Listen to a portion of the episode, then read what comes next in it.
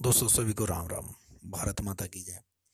आज तेईस जनवरी है तो सुभाष चंद्र बोस का जन्मदिन भी है सभी को बहुत बहुत बधाई हो। सुभाष चंद्र बोस हमारे देश के सर्वोच्च नेताओं में से। उनका अगर हम जीवन देख लें, उनकी कार्यकारिणी कार्य करने का तरीका देख लें तो वो कर्मयोगी थे, बहुत बड़े कर्मयोगी थे। उन्होंने कर्म खुद करे और सम्मान औरों को दिया। महात्मा गांधी को राष्ट्रपिता की उपाधि तक उन्होंने दी। इतने महान व्यक्तित्व उनका था। ये सब क्या था? ये जो इतना बड़ा करेक्टर बनता है, इतना बड़ा नायक बन गया, इतना बड़ा चरित्र उनका ऊंचाइयों को छू गया, वो उनकी वैल्यूज़ के ऊपर निर्भर करता था। What the value what the values he has decided के टू फॉलो जिनको उन्होंने फॉलो करना था वैल्यूज़ बड़ा साधारण सा मतलब शाब्दिक इसका अर्थ हो तो मूल्य। किन को महत्व दिया, किन चीज़ों को महत्वपूर्ण समझा उन्होंने, फिर उसके ऊपर उन्होंने कार्य किया। उन्होंने कभी भी लालच नहीं रखा, कभी भी नाम का लालच नहीं, कभी भी पैसे का लालच नहीं। उनको सिर्फ़ एक ही था कि भारत देश को आज़ादी मिलनी चाहिए। कोई भी हो, किसी भी तरीके से हो, लेकिन भारत आज़ाद होना चाहिए, ये उनका टारगेट था। उन्होंने उस अपने जो टारगेट को अचीव करने के लिए सब कुछ किया। असंभव कार्यों को संभव कर दिया उन्होंने। ऐसे महान व्यक्तित्व और उनको जब उनको आप पढ़ो आप तो आप एक ही चीज़ को फॉलो कर पाते हैं कि उनकी वैल्यूज़ उन्होंने पहले डिसाइड कर ली थी। उन्होंने अपने मानवीय मूल्य निर्धारित कर लिए थे कि मुझे चाहिए क्या? जब आप जीवन में मानव मूल्यों को निर्धारित कर लेते हैं, फिर आपके लिए असंभव कुछ नहीं होता। फिर आप, क्योंकि आप कंसंट्रेट हो जाते हैं, आपने एकाग्र हो गए, आप, जब आप एकाग्र होकर के किसी एक लक्ष्य को निर्धारित कर लेते हैं, उसके ऊपर जब आप कर्म करते हैं तो ये दुनिया क्या? दुनिया के बाहर वाली चीज़ें भी, शक्तियाँ भी आपकी सहयोग, सहायता करने के लिए तत्पर हो जाती हैं। ये हमें जीवन अगर देखना हो तो सुभाष चंद्र बोस के जीवन से हमें सीखने को मिल जाता है। इतना महान व्यक्तित्व। आज़ादी के इतने सालों बाद भी उनके साथ अन्याय होता रहा है। उनके नाम के साथ, सम्मान के साथ, लेकिन उन्होंने कभी भी, कहीं भी ऐसा कोई पश्चाताप वाला रेगरेट वाला कोई बयान या कोई ऐसी बोला ही नहीं। आज भी कई लोग बोलते रहे हैं कि जी, वो तो आज़ादी के बाद भी ज़िंदा थे। मौनी बाबा के रूप में वो रहते रहे। कई और चीज़ें बताते रहे। तो उनके अगर वो थे भी या नहीं भी थे, इसका कोई फ़र्क नहीं पड़ता। क्योंकि उन्होंने वो जो जो उन्होंने मानव मूल्य निर्धारित करे थे, उन्होंने अपने जीवन में उतारे, उन्होंने उनको फॉलो करा। कोई और करे, ना करे, किसी से उनको कोई किसी तरह का गिला शिकवा नहीं रहा। उनको पता था कि वो अगर नेतृत्व, राजनीतिक उसमें आ जाते हैं तो वो आगे बढ़ जाएँगे, लेकिन उनका लालच नहीं था ना। उनके मानव मूल्य अलग थे। उनको जो चाहिए था, उनके जो मानव मूल्य थे, उन्होंने उसी के अकॉर्डिंगली अपना जीवन यापन किया और मस्त रहे।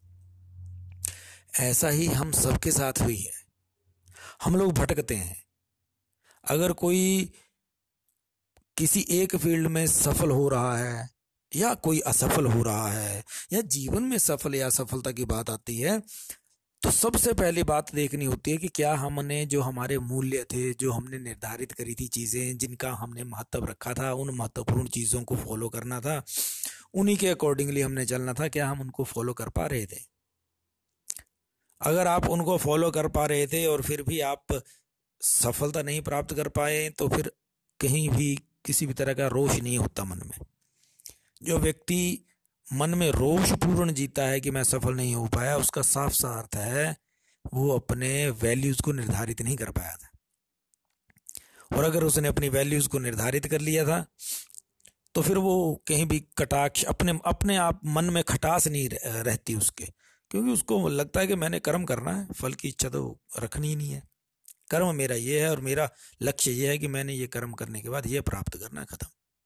मिले, ना मिले बात की बात है। मेरा तो मकसद कर्म करना है और जब कर्म का लक्ष्य ही साफ़ हो जाए, मानव सेवा।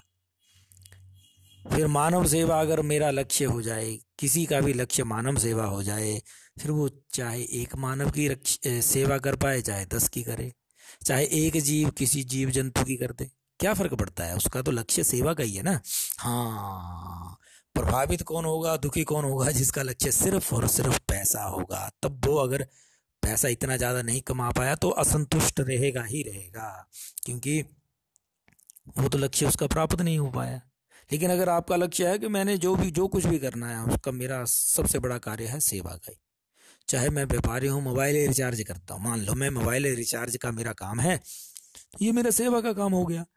कोई आएगा, मैं उसे, मैं उसका रिचार्ज कर दूँगा ईमानदारी से, सिंपल सी बात, जो फ़ीस है, पैसे है, वो ले लूँगा। फ्री नहीं, क्योंकि कंपनी तो मेरी नहीं है।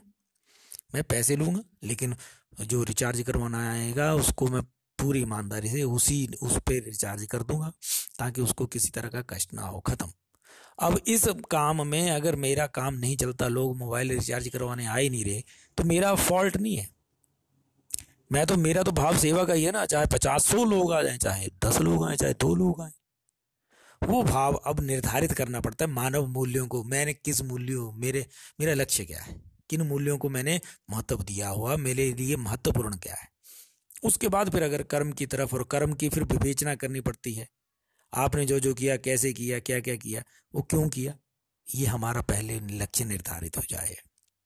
तब इंसान सुखी हो सकता है, सफल हो सकता है, क्योंकि सफलता की कोई भी डेफिनेशन पूरी नहीं और पक्की नहीं। सफलता एक निजी अनुभव होता है, सफलता का एक निजी आंकलन होता है। उस आंकलन के आधार पर ही सफलता और असफलता निर्धारित करता है कोई भी जन। और आज के दिन सफलतम लोगों की श्रेणी में सर्वप्रथम है सुभाष चंद्र बोस। भारत माता की जय। जय हिंद।